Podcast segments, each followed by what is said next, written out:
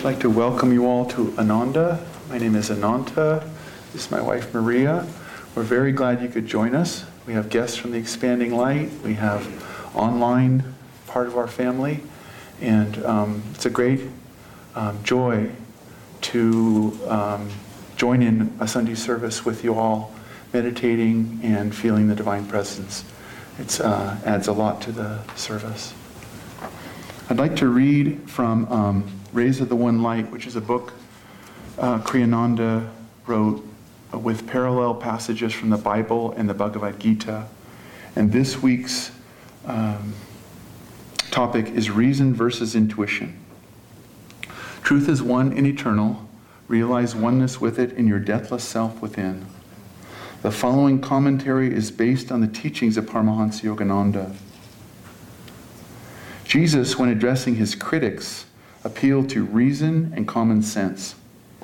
In his training of the disciples, however, he, like all great masters, encouraged in them the development of a higher faculty, soul intuition. For it is only by intuition that spiritual perceptions are achieved. In chapter sixteen of the Gospel of Saint Matthew, we find Jesus drawing on the intuition of his disciples by asking them who they thought he was in reality. They immediately understood that what he wanted from them was a subtle answer, not some obvious reply based on his nationality, sex, and the like. Peter it was, at last, who understood and answered the question on its intended level, the spiritual. Thou art the Christ, he said, the Son of the living God. And Jesus turned to him, saying, Blessed art thou, Simon, son of Jonah, for not by human nature was this truth revealed to thee, but by my heavenly Father. And I tell thee also this, thou art Peter, which is to say a rock, and upon this rock will I build my church, and never will the powers of darkness overwhelm it. Jesus was pleased with his disciple for relating to the question on its deepest level. Reason could not have given Peter that answer. The answer came through the faculty of soul intuition, and proved him thereby to be a spiritually advanced disciple. It was his intuitive perception, that insight which cannot be shaken by tempests of reasonable doubt, that Jesus praised in referring to him as a rock. The church he referred to next was the edifice of cosmic consciousness. Any outer church institution would have to depend, as in fact the Christian churches have always done, on the level of understanding of its individual leaders and members. Peter's intuitive perceptions could never have been passed on to an outward succession of prelates. Clarity comes by direct soul perception.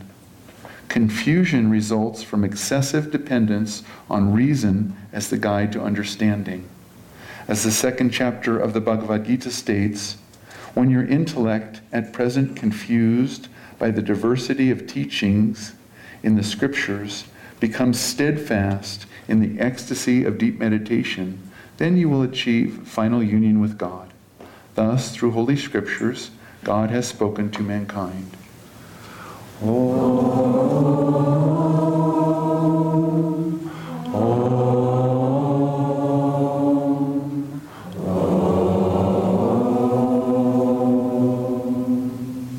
I'd like to begin with a reading from Yogananda's Whispers from Eternity. And this is called the Salutation to the Great Preceptor. Bearing the bliss of Brahma, happiness supreme, wearing the image of wisdom, beyond the dispute of any qualities, free as the limitless sky, knower of all there is to be known, thou perennial, taintless one, witness of all happenings, beyond all conceptions' boundaries, uncolored by good, bad, and active qualities. My ever-awake preceptor, I bow to thee.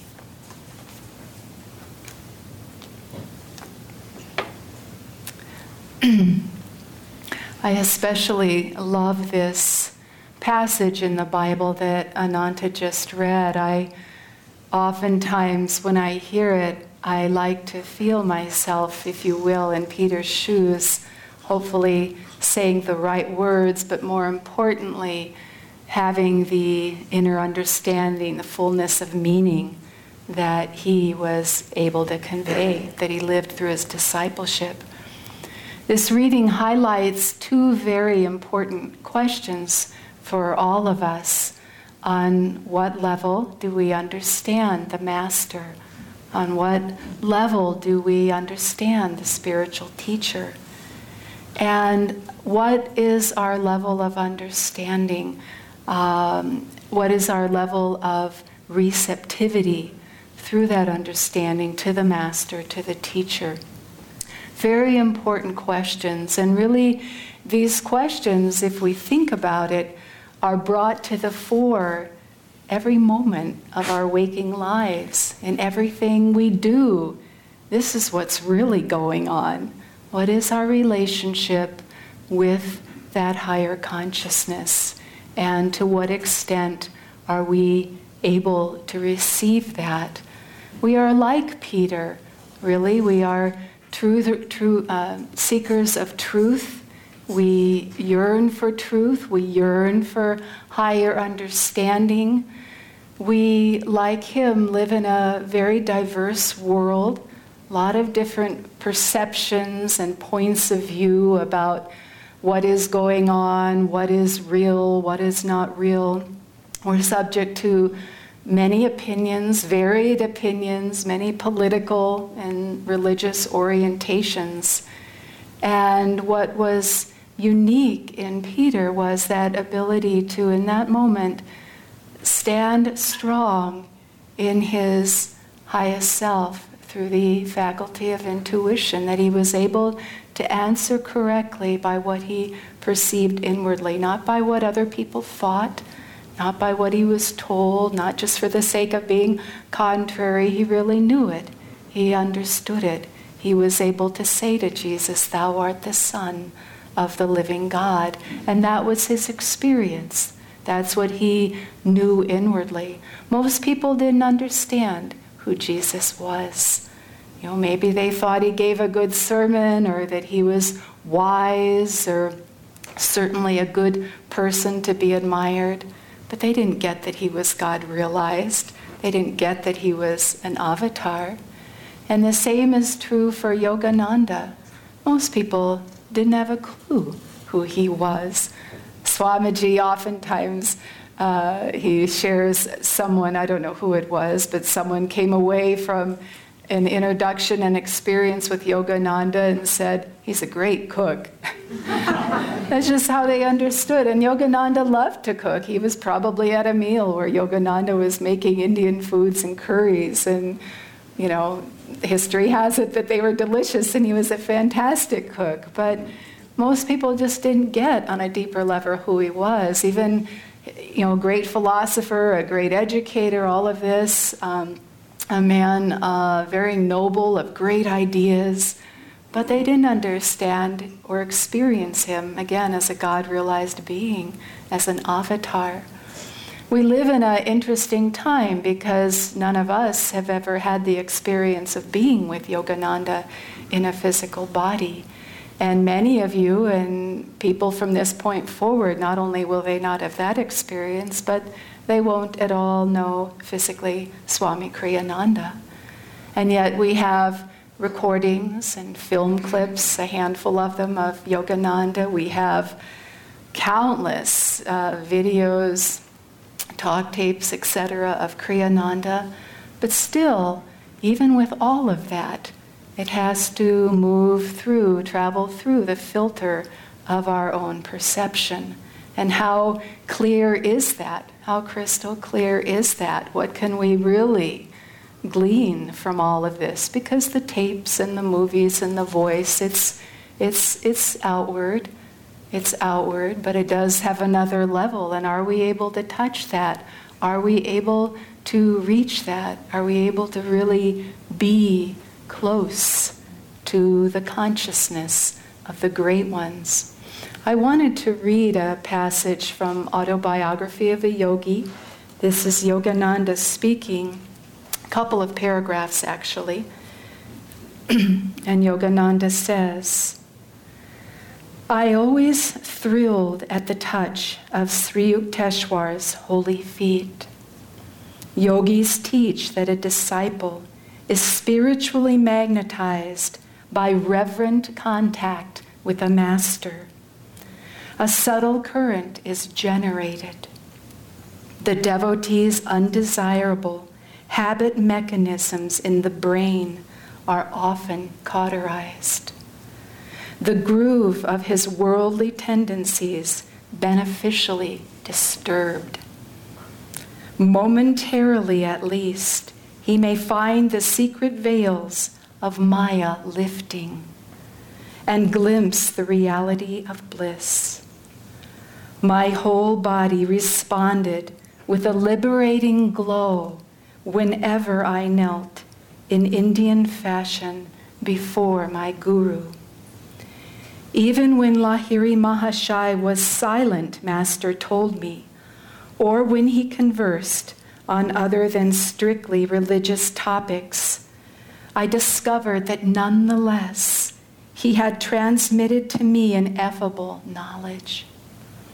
Sri Yukteswar affected me similarly. If I entered the hermitage in a worried or an indifferent frame of mind, my attitude imperceptibly changed. A healing calm descended at mere sight of my guru. I wanted to read this because, again, although Yogananda was speaking of that physical proximity to his guru, of Yukteswar's physical proximity to Lahiri, they were speaking about proximity of consciousness. That's what they were experiencing. That's what they were responding to. Swami Kriyananda has oftentimes said, in our associations with others, our gains and our losses, if, if, it, if it happens to be, are largely the consequence of magnetism, a shared magnetism. So again, how do we relate? In what way do we relate to the Master? In what way do we receive? Swami Kriyananda tells of his first meeting with Yogananda. And at a certain point, Yogananda asks him, have you read my autobiography of a yogi? Have you read my autobiography? And Swami Kriyananda then, the young Donald Walters, responds and he says, yes, I've read it. And Yogananda says, did you like it? And Swamiji says, yes. And Yogananda says, that's because my vibrations are in it. And it caught Swamiji's attention at that moment. He realized that, in fact, that's what he had been responding to. That was the inherent power in the book and through the words and through the story of Yogananda's life. Vibrations. He was responding to vibrations. He came across the country because of those vibrations he felt through that book and through those words. And he dedicated himself from that first meeting in discipleship, but to tuning in to those vibrations, trying to tune in to the vibrations of consciousness of his guru, of the Master. In those early days, Swamiji spent time with Yogananda out at twenty-nine Palms in the desert, not far from the hermitage where Yogananda was writing commentary on the Gita. And this was a very difficult task for Swamiji. He was, I mean, there he was in the Master's presence. What couldn't be better than that? But he struggled, he struggled. And he brought with him in this incarnation a semblance of doubt. And he would hear Yogananda expound on the teachings, and Yogananda would do that in an, what is an Indian uh, fashion, if you will. He would talk about it from a certain point of view, and that would rest for a moment, and then he would blow that picture up and expand it, and he would talk about the same point from yet another perspective. And Swamiji, not being used to this way of teaching, teaching was at somewhat of a loss, and he would stumble on it, and he would catch himself thinking, doesn't, doesn't he know what he's talking about? Can he be clear? And the next day, Yogananda, uh, when Yogananda saw him, he just kind of lowered his gaze and leveled it right at Kriyananda's eyes, and he said, "Don't doubt God." And Swamiji, you know, Walters, he said, "Sir, I don't doubt God," and just nothing more. And but he started to, again, he started to tune in. He started to tune in to that consciousness. And the next day when Yogananda saw him, he again looked at him very with a piercing gaze, didn't say anything. But Swamiji realized that he was en route to moving through that doubt, that it was being dispelled through the grace of his guru, because he was he was he was right. He was tuning in. He wanted to understand. He wanted to know. He wanted to experience that vibration of consciousness that was within and beyond the words. In uh, the life of Gyanamata, Yogananda's foremost woman disciple, she would oftentimes describe herself. She said, "I consider myself a storage battery for his vibrations." She was speaking of Yogananda, a marvelous analogy, if you can imagine, just every atom, every cell charged with that divine awareness of who he really was. And they lived with him day in and day out. And, you know, these personalities, they are, they are what they are, and they can be confusing. It's like, it's just trying to move through this minefield of Maya. You know, you see one thing, you hear a certain intonation, you get a certain look, and all of that has to come through the filter of our consciousness, and at best it's cloudy. It's not clear. And to hold that consciousness, I'm a storage battery for his vibration, for his consciousness, to think of ourselves in that way, not as the outward physical form, not as the physical incarnation with certain problems and certain ideas and certain things that we've come into this life with or garnered from this life, but we're a storage battery for higher consciousness. We're a storage battery for the consciousness of our guru, as much as we want to be. Uh, another of Yogananda's disciples, Doctor Lewis, uh, Diksha, told a marvelous story last week at Sunday service of his meeting with Yogananda. But there was a part at the end, it wasn't so relevant perhaps to the topic, but it is now. And Yogananda asked Doctor Lewis, you know, they've he's blessed him with this experience and higher consciousness, this vision of the spiritual eye. And then he says to Doctor Lewis, "Promise me, doctor, that you will never avoid me." Doctor Lewis didn't know what to make of it. "Of course I won't avoid you. Why would I avoid you? Why would I avoid you?"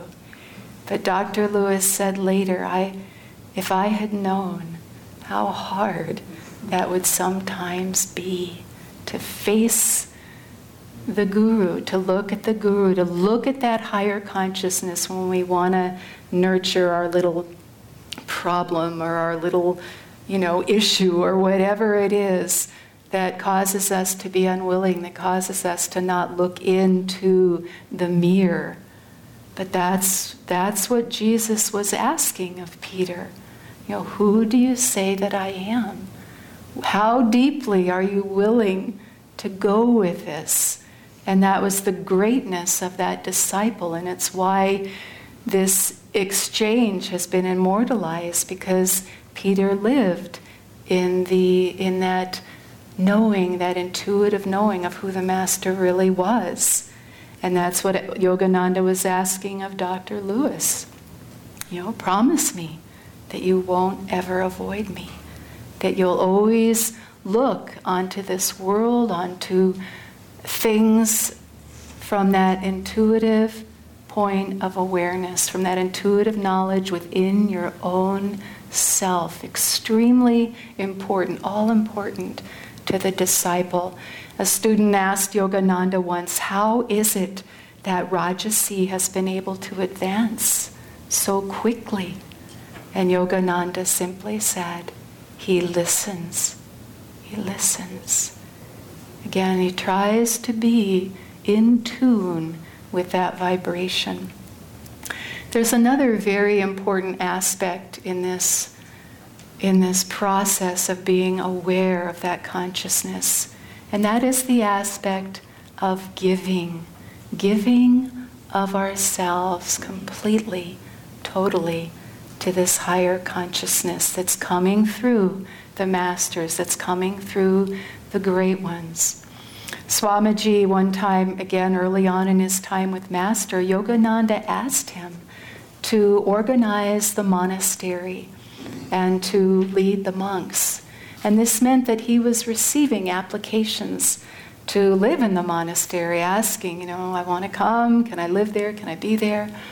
And Swamiji, you know, he was so dedicated to the path. And if someone was interested, of course, he wanted them to have that experience he was having. And so he would read these applications, and there were some, you know, that clearly they weren't ready, but others he thought genuinely that they were ready, and they expressed such yearning, such desire to be there, just as he had felt. And what a neophyte. I mean, he had heard of nothing before he read the autobiography, got on the bus, came across the country. So if someone just read the autobiography or heard a lesson or even heard of Yogananda and really wanted to be there, he could resonate with that. And after accepting a couple of uh, would-be monastics and having them come and, and not, uh, uh, well, just not really quite being ready or willing or even wanting to be, I don't know, what's that? You know, so they get there and it just doesn't work out. And Yogananda, after a couple of instances like this, said to Kriyananda, I'm going to have to give you intuition. You know, just forget it. I'm going to give you intuition. But, but the other part of that is that Kriyananda was in tune and he was ready for that. All he was wanting was what he got himself, just to help others be close to that vibration, have that spiritual opportunity. He didn't want anything more than to help his master's, guru's mission, his work. And so that sincerity, that giving of himself in all ways, holding back nothing, was what magnetized his, you know, that exchange between him and Yogananda, that Yogananda could say, I'll have to give you intuition, and give it.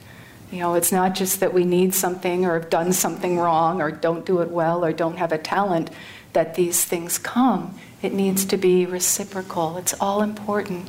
I remember in the early days, uh, earlier time at least, of my time here at Ananda, it was the early eighties, and Swami Kriyananda had Uh, decided one summer that he was going to give classes at his home in what is now the Crystal Hermitage Dome um, a few days a week.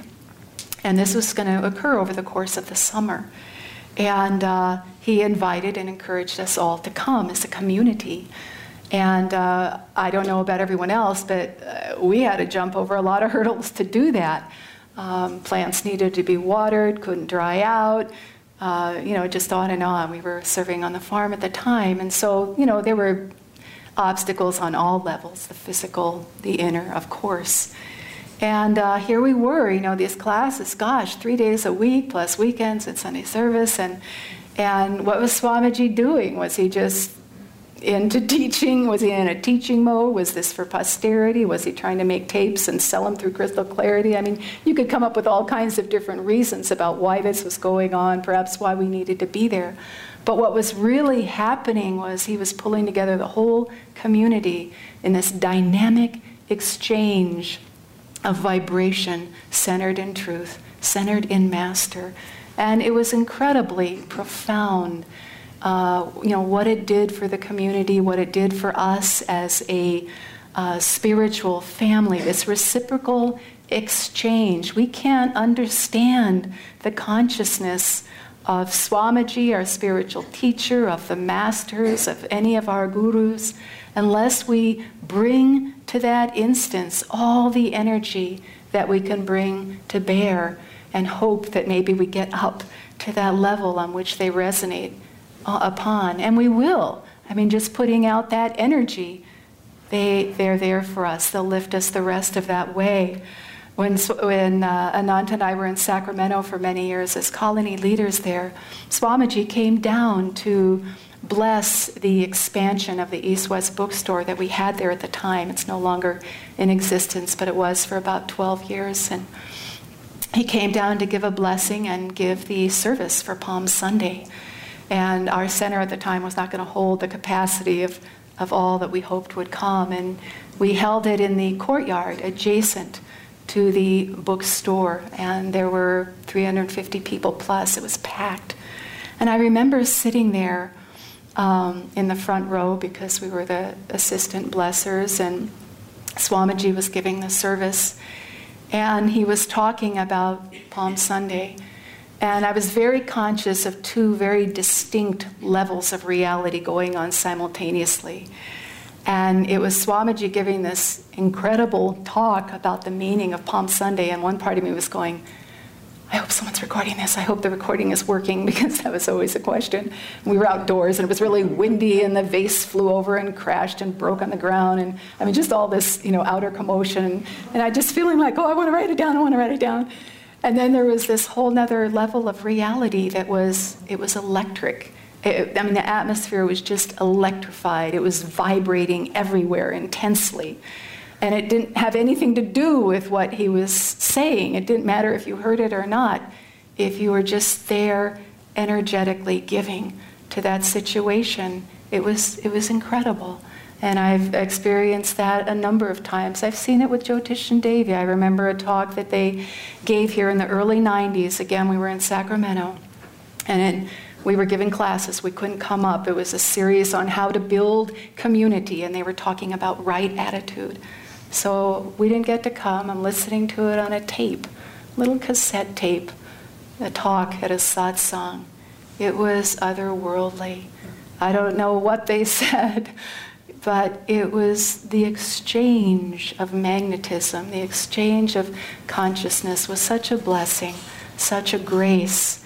And so to just be present is not enough, but to be present with our energy, to give to the things that are going on. It's what you give at a service like this. I can't tell you.